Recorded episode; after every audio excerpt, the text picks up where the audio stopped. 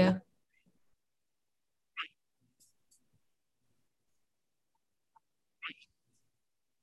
Good morning, Selwyn, and welcome to our Faith Lab.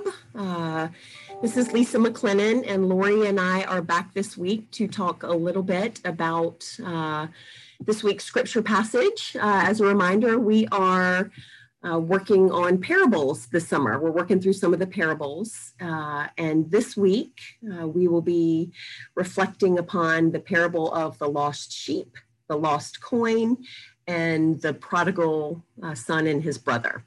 Um, so those are our three scripture passages. Uh, Lori, would you mind uh, reading those for us?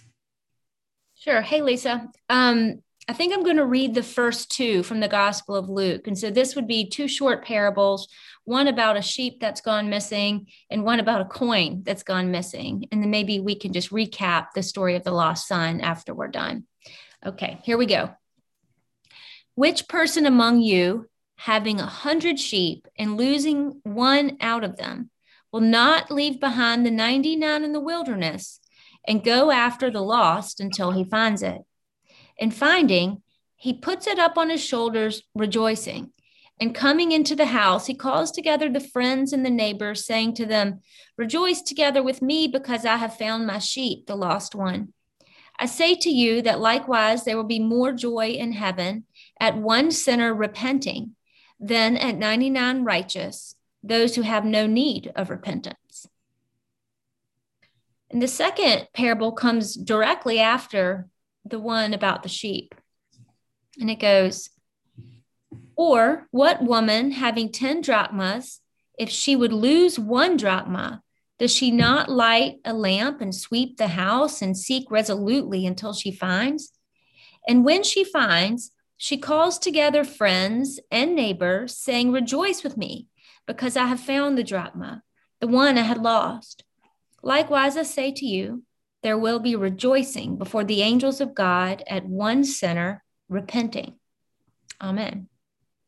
Great. Thanks, Lori. Um, those are found in Luke's Gospel, chapter 15, by the way, if y'all want to go back and look at them. The third parable that comes right after that is the one that's traditionally called the prodigal son. Um, and it's a it's a longer piece of scripture about uh, a man and his two sons. And the younger son asks his father for his inheritance early and he goes out and splurges it and then finds himself wallowing with the pigs and tending to them and says hey i think i'm going to go back to my father. Uh, have a better life there um, as a servant even. So he returns home. The father rushes out to greet him rejoicing throws a big party welcoming him home puts a ring on his finger a robe on him kills the fatted calf and the older brother, who has stayed home and been diligently doing his thing, uh, is a little bit resentful and just says, "Hey, I've been here all along, and you're you've never thrown me a big party like this." And the dad basically says, "You know, I I'm rejoicing because that son which is lost is now back and um, cause for celebration." So um, that's the the quick and dirty version of the parable of the prodigal son but in all three of these parables, um, you know, it's they're they're lumped together as the lost sheep, the lost coin, and the lost son, and all of which those things are found. Um, do we want to just recap parables a little bit before we dig a little deeper into this one? I'm sure, you know, uh, Jesus used these tools, um, these stories as a way to as a primary way of teaching a diversity of people in the first century and it is a traditional tra- tradition an oral tradition that was really inherited through his Jewish faith.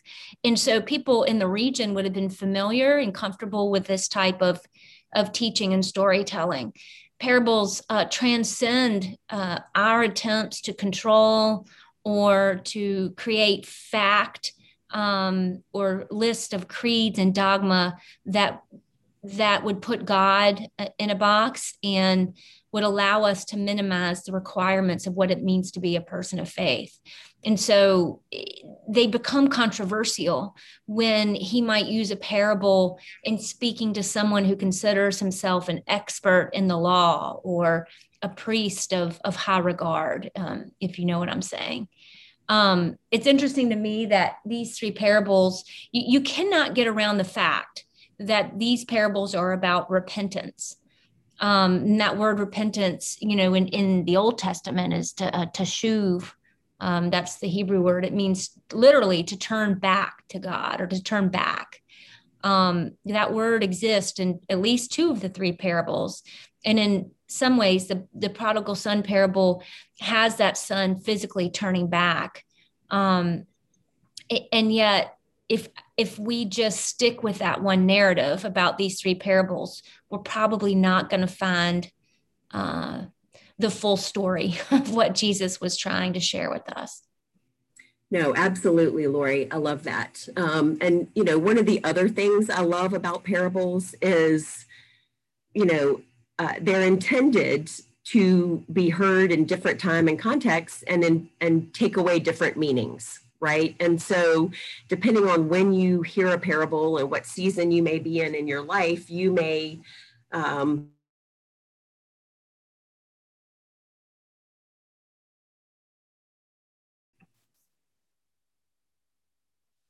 Okay, so sorry, Lori, my internet froze up a little bit. And, it happens.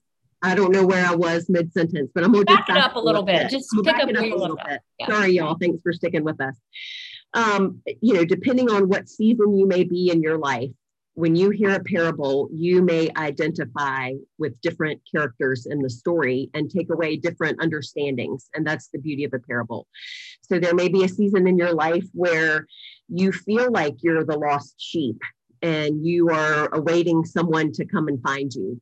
There may be seasons where you feel like you're the older brother who's resentful of uh, those who are being celebrated. Um, you know, there may be times you feel like the father or the shepherd who's lost a sheep. And so that's sort of um, that's one of the things I love about parables and scripture in general, right? It continues to give us insights. I'm hearing you talk about this, and I'm thinking like a sheep and a coin, they can't repent. I mean, sheep, sheep are dumber than rocks, you know? Mm-hmm. And so it's not as if the sheep or the coin can make a choice to be found. God, I wish that were the case because I've lost so many pieces of jewelry, you know, in my life, right? Like mm-hmm. I yeah. wish that a lost object could be found, but that there's something else going on here about um, the one finding, at least in the first two parables. Absolutely. And I think to just sell these parables uh,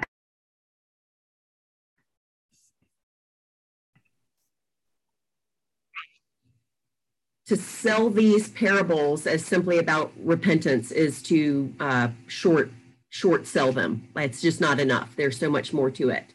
Um, in fact, as I've been reflecting on them this this week in preparation for the sermon, I really, in some ways, I wish I could change the title to um, instead of the coin and the sheep and the son, change it to the shepherd, the widow, and the father because I'm really more reflecting in light of the past year and the and parables in general.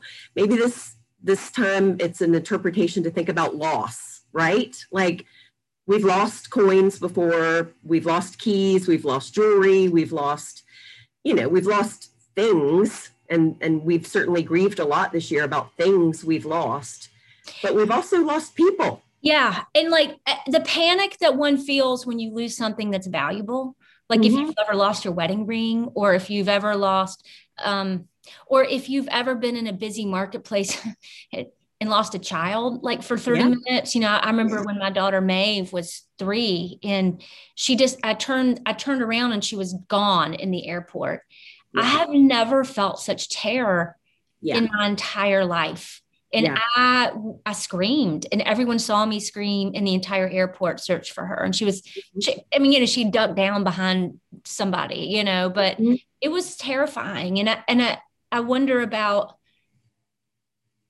the implications of that for the church after the pandemic and who's missing or who we've maybe who we've literally lost through death, but also who's not around. Um, and yeah. do we care enough to go find them? Right. And have we observed it? Right. Because if you're a shepherd with a hundred sheep, you're a person of means, right? If you're a church with 450 members like Selwyn, we're a we're a healthy, good-sized church. So have we even noticed the the sheep that we've lost, right? Have we Well, I don't even think we know. You know, right. know. I mean, it's yeah, it's more than that, you know, it's it's over 500 and then t- another 200 children, you know, and yeah. it, it, to put into perspective, CMS um, last year during the pandemic lost thousands of kids uh, from their rolls. They literally don't know where those kids went because of the gap in resources on technology and, and access to the internet. So yeah, it's true of our very own Montclair. I had yeah. conversations with the social worker there about that, that there are just families and children they can't find. Yeah. Yeah. So and they know, may not have the capacity to to turn back right you know right. like and, and and that's right the church mu- the church better go looking with grace right. yeah and urgency yeah. right so that's that's just sort of to me an important insight into these parables is you know as a church and as people you know what have we lost who have we lost and are they able to be found? Um, you know, yeah, I think there are some situations we can go seeking and find people and put them on our shoulders like the sheep and celebrate when they come back into our fold. But, um, you know, there may be some we, we can't. That's a lot to wrestle with. You know, I'm thinking about some people I've known over the years who've had like a young adult child who just lost his or her way. And and them coming to the term coming to terms with the fact that they can't go pursue that child they love that in some ways they have to let go and wait and how painful that also is. Yeah. Um so I, i'm reminded that the parables cannot they're not black and white. They're not commandments that can be followed to the mark and in that it requires us to just listen with an open heart and, and use them in a way that we might hear God's truth for our lives, whatever situation we're we're in. Right. Right. Well, and also remembering that um, it's not solely up to us alone, right? That it's that we are not alone in our um, seeking that, you know, really this is God's story. Jesus is telling this story, and that, um, you know, the good news of the gospel is there's nowhere you can go where you can't be found. Um, there's nowhere that, you know, uh, the Spirit of, of God can't find you and be with you and pursue you. Mm-hmm. Um, and that, you know, it's not solely up to us. Yes, we have a role to play in noticing who have we lost along the way and how might we reach out to them but also remembering that the good news of the gospel is that god continues to pursue and call us and is always with us hmm. that sounds like a good place to end yeah agreed agreed I hope folks will come to the sanctuary on Sunday at 1030 uh, to join us for worship.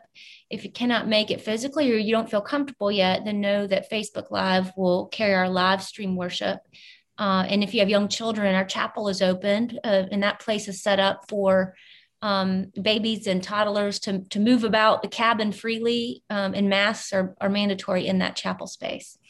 Um, hope you'll consider what these parables might mean for you, and you should go back to Luke or Matthew and find them and figure out who you who which of these characters um, is speaking to you right now. Um, I'm going to share as a, clo- a closing blessing um, a blessing from Jan Richardson from um, her new book, The Cure for Sorrow.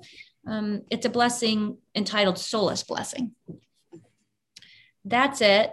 That's all this blessing knows how to do. Shine your shoes, fill your refrigerator, water your plants, make some soup. All the things you cannot think to do yourself when the world has come apart, when nothing will be normal again. Somehow, this blessing knows precisely what you need, even before you know. It sees what will bring the deepest solace for you. It senses what will offer the kindest grace.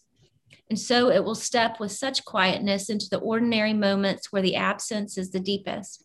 It will enter with such tender, tenderness into the hours where the sorrow is most keen. You do not even have to ask. Just leave it open your door, your heart, your day, in every aching moment it holds. See what solace spills through the gaps your sorrow has torn. See what comfort comes to visit, holding out its gift in each compassionate hand. Amen. Oh, Amen. Thanks, Lori. Bye, soon. y'all. We'll see you soon.